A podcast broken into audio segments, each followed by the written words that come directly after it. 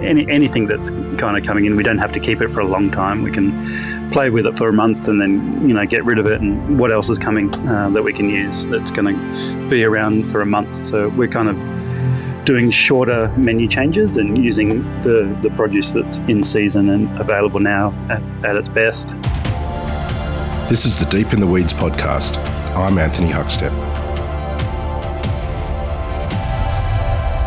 There are moments in one's life that have a profound impact, that can change the course, lead you down a new path and into a world you may not have expected.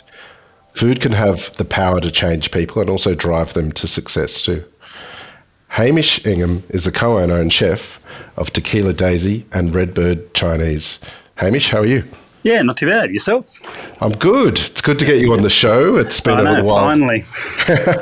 it's been a little while since we've actually seen each other, and uh, you've changed a lot in the restaurant world. Um, how are things going? Yeah, look, not too bad. Look, yeah, I mean, it's it's a bit of a tough year to be honest. At the moment, you know, we've got through COVID. You know, we, everyone got through COVID, and with you know, I think it's all rosy, but you know, it's still it's still you know, it's still not easy out there. You've you've had some um, changes of, uh, in recent years, turning uh, Banksy into Tequila Daisy, and obviously opening Redbird Chinese in Redfern as well. Um, tell us a bit about both of them. Yeah, look, um, Banksy, we had Banksy since two, when opened in 2016. Uh, so five five years later, you know, it was going great guns. Um, and we just thought it was time to change. The demo- demographic down at Barangaroo had kind of changed. Uh, people had changed, customers had changed. Uh, the crown was kind of coming up and uh, almost being finished, um, and you know, quite a few high end restaurants in there. So we just, yeah, we just got through COVID and thought it was, you know, time to change, um, uh, time to change it, change it around into something new and fresh. Yeah, it's and it's been successful since. It operates a bit differently. Tell, tell us a bit about what you're doing there. Yeah, look, so we, we changed it into a modern Mexican restaurant. Um, it, yeah, it just kind of suited the demographic a bit down there a bit more, uh, a bit more flexible. You know, we've got a, a, inside bar where people can just come and drop in and have tacos and have it have a margarita before their ferry, uh, and then with you know the the the dining terrace is still there, so that's you know fully serviced, you know full wine list, uh, all, all of those uh, bits, so you can come for a sit down lunch or just a drop in, really. Yeah, and it's it's actually you know it's worked really well. I, it was just yeah, it was just one of those things. We're like, well, what do we do? Do we keep uh, Banksy going uh, for a bit longer? But it, it was doing really well, but it was just kind of looking at the demographic and where the business was headed uh, into the future, it was just kind of like, oh, what do we do? I think you know, I think we made the right decision. And kind of coming out of COVID, we we actually had three other business partners in the business as well. Um, so we it was time to sign up a new lease with uh, our landlord, uh, and the other business partners kind of wanted to. They were get they were nervous through COVID, obviously, and kind of wanted out. So we yeah, so we ended up buying them out and uh, owned the business ourselves and flipped it to a Mexican restaurant, which I'd never done Mexican cuisine before. But yeah, it was kind of a it was a, a win-win really at the end of COVID. Well, speaking of the demographic that's down there, it's an entirely different one in, in Redfern, where you've lent into your sort of um, book of tricks, which is you're very familiar with Chinese cuisine. Tell us a bit about Redbird. Yeah, look, uh, Rebecca and I live in Redfern, so uh, we always, you know, want to go out on the weekend or uh, day off uh, around the area, you know, because we want to kind of support local. Uh, and we had been eyeing off the site on Redfern Street for a little while since we moved in because it was kind of nothing really happening with the venue and it wasn't, you know, going that well. So we literally, Rebecca literally contacted them via Facebook Messenger and said, "We want your site. Can you please, can you please give it to us?" And yeah, a couple of months later, we kind of negotiated, and yeah, we ended up taking the site, which was yeah, which was kind of strange, but we we've always wanted to do uh, Chinese again because um, it's been it's been a long time, and yeah, so yeah, just wanted to kind of revive Redfern a bit. You know, there's there's some up and coming restaurants in the area, and we just wanted to add to it because it's such a diverse, you know, amazing area with a you know fantastic clientele. We're going to talk a little bit about sort of your history and influence with Chinese cuisine, but Do you have some dishes that you can share? What you know from Redbird that sort of exemplifies what you're doing there? Yeah, I guess the you know the biggest one would be the namesake, which uh, Redbird is. Uh, so what we do, uh, we essentially rotate poultry, uh, could be duck, quail, chicken, squab, whatever we can get our hands on, essentially from our suppliers. So that's a it's a rotating uh, dish. Um, so it's it's done different ways, but uh, it's the crux of it is it's a red braise, so a classic Chinese red braise dish. So the the bird is poached in the red braise, uh, it, and then uh, deep fried, roasted. Uh, yeah, so it's a, a, kind of a combination of what, whatever we come up with. Currently, the duck is probably the most popular at the moment, which uh, we get some beautiful ducks with the feet still on. So we red braise the legs, um, and then we also red braise, slightly red braise the uh, the breasts, uh, just so they're pink, and then we finish them on a charcoal grill and serve it with a like a like a red braised jus, you could say. So it's kind of a cross between a, a, a classic uh, French style jus uh, with uh, some red braised sauce mixed in with that. Usually, usually with a you know a little salad to cut through it. Current one has a fennel, a fennel, light fennel salad to go with it to cut through the richness of the duck. Do you find with the two restaurants that are quite different that um, you know you're, you're, treating them quite differently? Do you, do they operate very differently? The two restaurants. Yeah, they do one hundred percent. Like uh, Tequila Daisy is a bit of a beast because it's a you know it's a it's a high volume, high volume area. So you know we could do we could do 300, 400 covers uh, for lunch on a busy day, and then you know turn around and you know do another three hundred for dinner for instance. So it's a, it's a real high volume uh, place, whereas Redbird is, you know, sit in for two hours, you know, drink nice wine, take your meal slow, uh, whereas, you know, we're doing kind of 100 hundred you know plus covers on a busy Friday night or a Saturday night. So it's yeah, it's it's very very different. You briefly mentioned uh, Rebecca Lines, who's um, your partner in in life and in the business, and I want to get into how you guys work together. Um, such a formidable team over so many different restaurants in Sydney, but. Take us back to when you were young. What, what sort of role did food play for you growing up? Um, both both my both my parents or both both families have kind of been in some kind of food uh, uh, way back. My my father's side, they were butchers in Adelaide. Uh, so my grandmother was a, an amazing cook, and she I always remember going to her house in Adelaide and eating her amazing pasties for lunch that she used to knock up, um, which was you know I, I, still remember it, and I've got pictures of. Uh, myself and my brother making making pasties when we were kids, helping her out um, yeah, and they were just super amazing. And my mother's side uh, was also kind of in food. Uh, my my my mother's father played cricket for Australia, um, so he he he kind of played at Adelaide Oval. So he essentially grew up Adelaide Oval in the in the box in the you know in the box with uh, sitting next to Don Bradman. I didn't I didn't really I didn't, actually didn't realize really realize as a five year old kid sitting in a box with Don Bradman, you know, eating, drinking a Coke and eating peanuts. Uh, and it was kind of yeah, the the peanuts side of it. We always used to eat peanuts in the box with Don Bradman and my grandfather. But my my grandfather, my sorry, my papa, his uh, his cousin Max um, used to sell nuts on the on the used to sell peanuts on the side on the on the on the sidelines at Adelaide Oval and their their name their surname was Noblet. Um, so everyone used to scream out, uh, "Hey Nobby, bring over the nuts!" Hence, Nobby's nuts was born. So he was he was the inventor of Nobby, Nobby's nuts back in the day. yeah. So there's yeah, there's a few funny stories, but we always kind of you know we always grew up with food, and my mother's a fantastic cook, and she still cooks when she's down down in Sydney to visit us. So we've always kind of been around food. You know, when when I used to come home from school, there, there was always a tea cake or, or something like that ready ready for us for our afternoon tea and a full a full sit down dinner. Was a career in food something that you always thought about? Where did where did that begin? Uh, not really. I, it, to be honest, it was kind of you know I I didn't love school. Um, and it was kind of, oh, what do I do? You know, do you, do you get a trade? Do you be an electrician? Do you be a plumber? you know, do you get into the hospitality industry? a couple of my mates were kind of toying up to kind of go in the hospitality route, and then I was like, oh yeah, that kind of that kind of might be good. That kind of sounds okay-ish. I wasn't kind of too sure.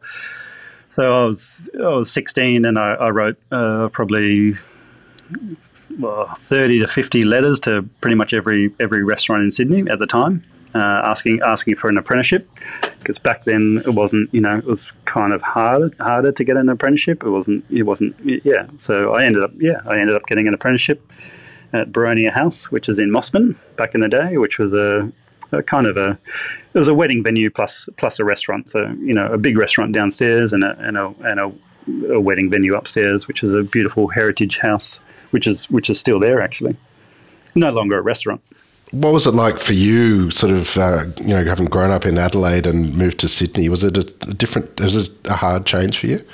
Uh, oh, well, I, was born in Mount Gambier, which is which is kind of near Adelaide, and we I literally moved to Sydney when I was about two, two or three. But we we used to go back every every single holidays to visit the grandparents. So I, I yeah, I didn't actually grow up in Adelaide. So Sydney boy, you could say. Tell us about those first couple of years. Um, what was it like for you in commercial kitchens, and sort of what were the real uh, important venues and people that you worked with?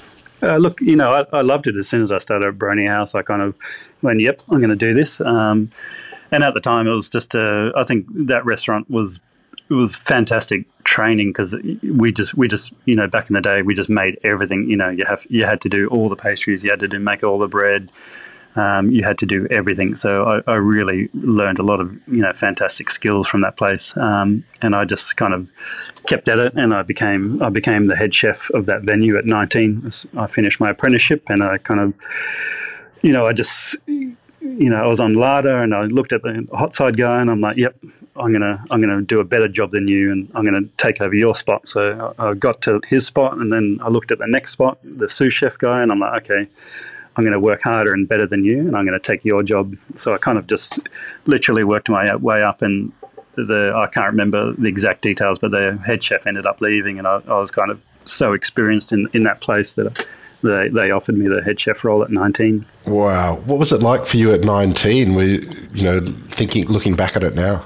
Um, yeah, it was. I mean, I was, I kind of foregoed a lot of friendships to be honest, because I, you know, I was, I was just literally working, working my ass off and and, and going down that ro- ro- road, where, whereas my friends were still kind of, you know, doing that HSC and finishing up, you know, and, and parting, and I was not really doing that. I was already a qualified chef and, and a head chef of a, a large venue, so I kind of I missed out on a bit of that, to be honest. But yeah, I think I think it was worth it in the end as you built your career, um, who are the sort of really important people and venues um, as you got older after the Boronia House?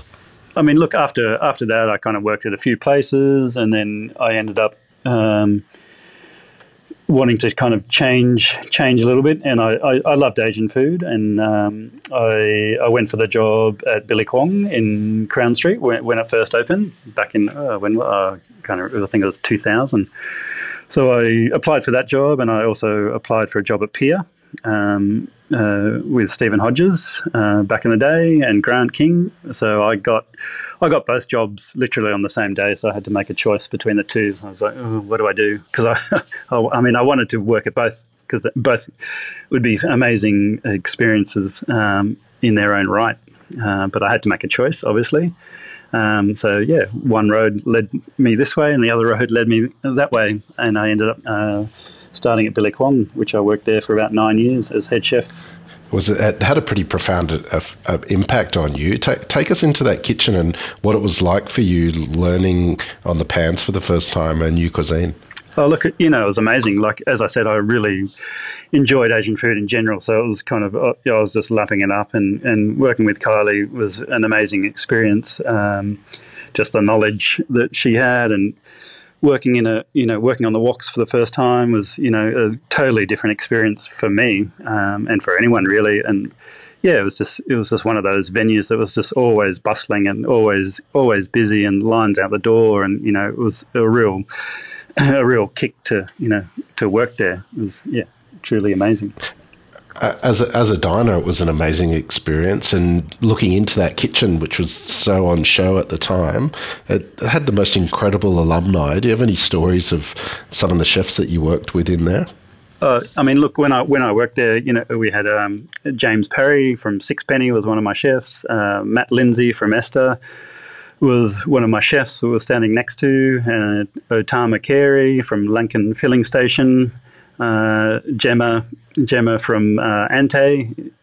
Um, so it was just yeah. I mean, if you look back at it, and this, all, all those guys are standing in one kitchen, you, you kind of extraordinary. You wouldn't you wouldn't believe it um, and all the fantastic things that they've all gone on to do um, is just yeah is yeah is pretty special to be able to be part of that. Is, is there any dishes or techniques from that period of time that you can tell us about that had a really big impact on you?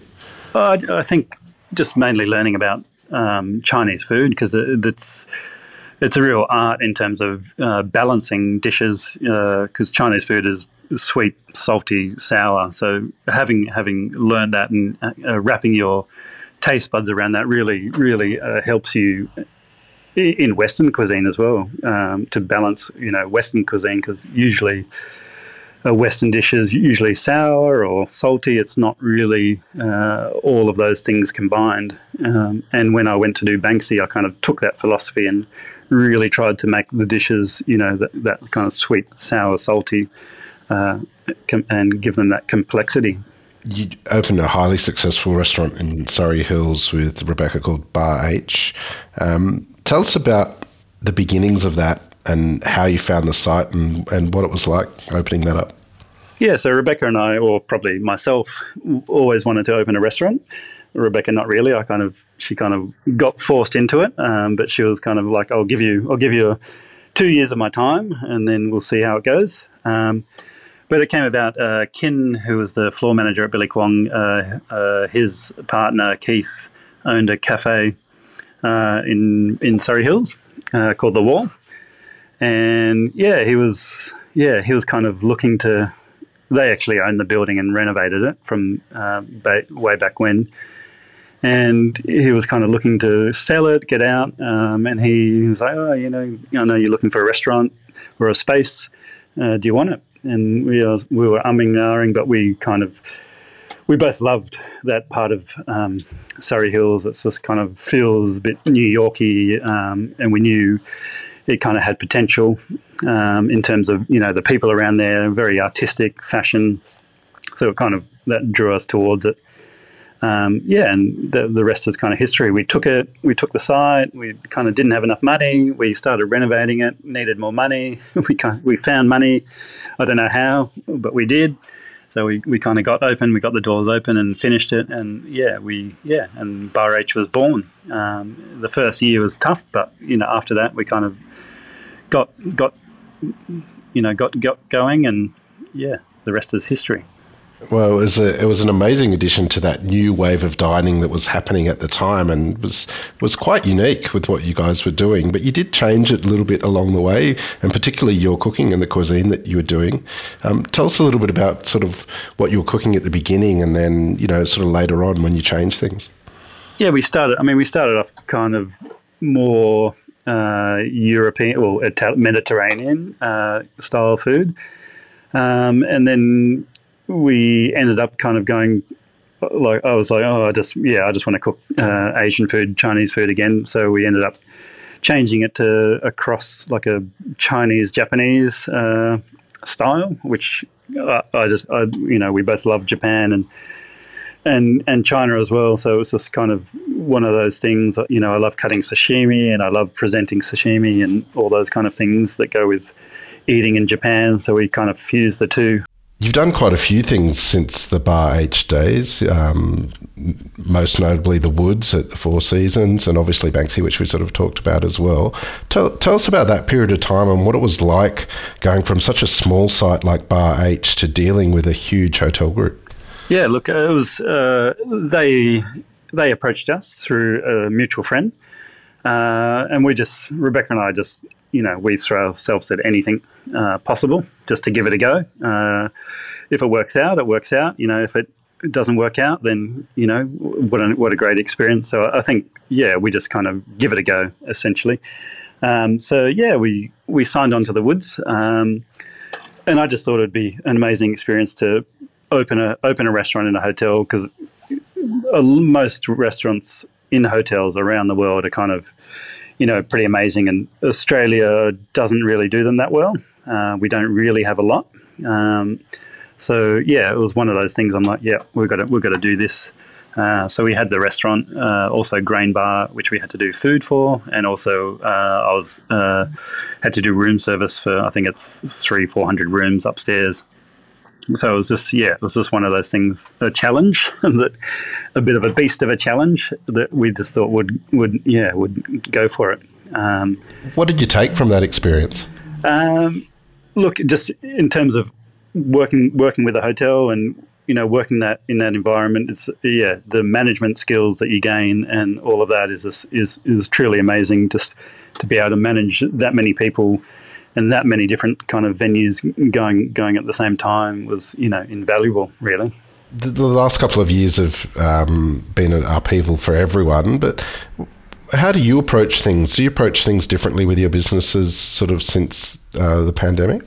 Yeah, look, we're I guess you know everyone's kind of on their toes now. Like we don't know, we never know what's going around the corner, um, and we we take each day as it comes, each week as it comes, each month as it comes, each year as it comes, and that you you know before it was a lot more consistent. Uh, before COVID, we kind of knew what was happening. You know, Christmas is you know that period's going to be super busy. We you know can get through that, and we know winter's going to be a little bit dire uh, generally. Um, so you know, tighten the belts. Um, but I guess now it's it's a lot harder to predict. Like we, it's kind of the case where you know one week can be amazing and then the next week kind of is down, and you just don't know what you just don't know what's happening. So you kind of have to take each day, each week, each month as it comes. So it's it, it's a lot trickier now we've had uh, Rebecca Lines on the show, which feels like many moons ago.